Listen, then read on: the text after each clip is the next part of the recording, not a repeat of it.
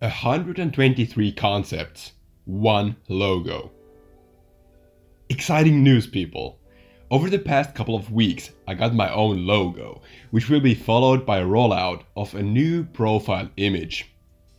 This has been something that I've been thinking about doing for a long time, but only now managed to dive into it. It's not really the most important of things on the to do list, but more of a nice to have at this point. The problem for me is the painful fact that I'm not really creative when it comes to logos, so I had to outsource the whole thing. And I can say that this wasn't a straightforward process. More about that later though. What do you think of the outcome below? Underneath the logo, you can tell your own thoughts. I hope that you at least rate it on a scale of 1 to 10. Further thought sharing is optional, but very welcomed. Outsourcing a logo. Luckily, we are living in this age of connectivity where the world is more intertwined than ever before and the sharing of ideas and thoughts is instantaneous. I'm well aware of my clear lack in capability to be visually creative. That's why I used the website freelancer.com in this project of getting a logo.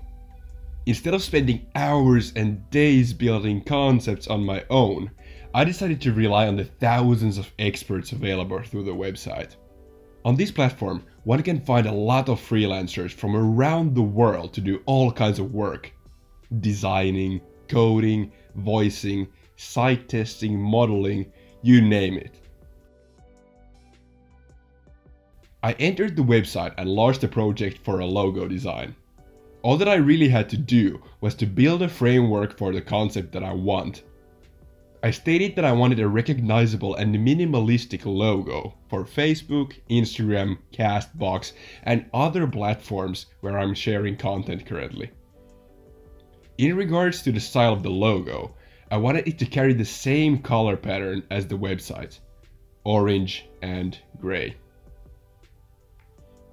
And naturally, in regards to the text, I wanted it to revolve around my initials P and R or the nickname Rantteri.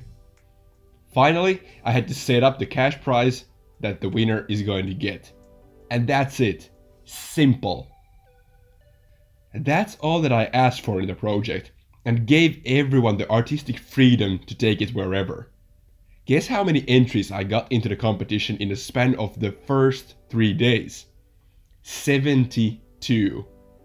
Sure, some are just horrendous, the majority are okay, and a small amount of them are just amazing. The process didn't also go quite as planned. First, about two weeks ago, I launched the first competition and found a design there that I really liked and declared that as the winner. I got the concept to myself, prepared everything, and then I got an email from freelancer.com labeled Entry violation on contest, logo, website, podcast, and Facebook. This email stated that the design was a near copy of another designer's work, so the winner was a work of plagiarism. The winning designer had simply copied it from Shutterstock.com and declared it as his own design. Well, luckily this wasn't hard to deal with. I simply had to hold the competition again, the plagiarism winner was blocked, and I had to wait another 3 days for this new version, which I prefer even more. And here you might be asking, how much was the cash prize then? Well, 10 euros. First round had 72 concepts from around 40 different designers worldwide, and the second saw 51. All these for the same price as a couple cups of coffee.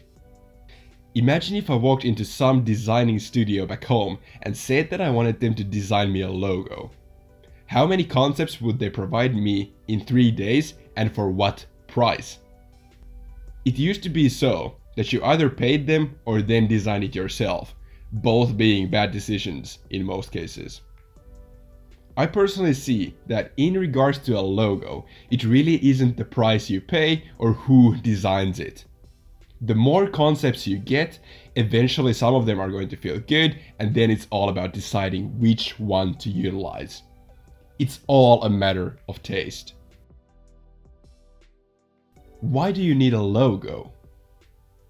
Well, to be totally honest, I'm really tired of seeing my businessy picture everywhere. You know the one where I smile with that red black white shirt on. Instead of having my creepy smiling face in all of the channels, I want a simple logo to be visible. This logo is also well in line with the color scheme of this website, making the whole thing more clear and consistent. I also think that a logo is easier to recognize than a face, since there are about 2 billion unique faces in Facebook, for example. This logo will be used in all my profile pictures except for my personal Facebook and LinkedIn. And as new content is about to roll out in January in the form of video, it's also going to be found in YouTube behind my personal channel and in the intros to the videos. I'm very open minded when it comes to using this logo though. My own imagination is the limit here, and I couldn't predict the future in any way. Maybe also in presentations, if I choose to dive deeper into the world of public speaking.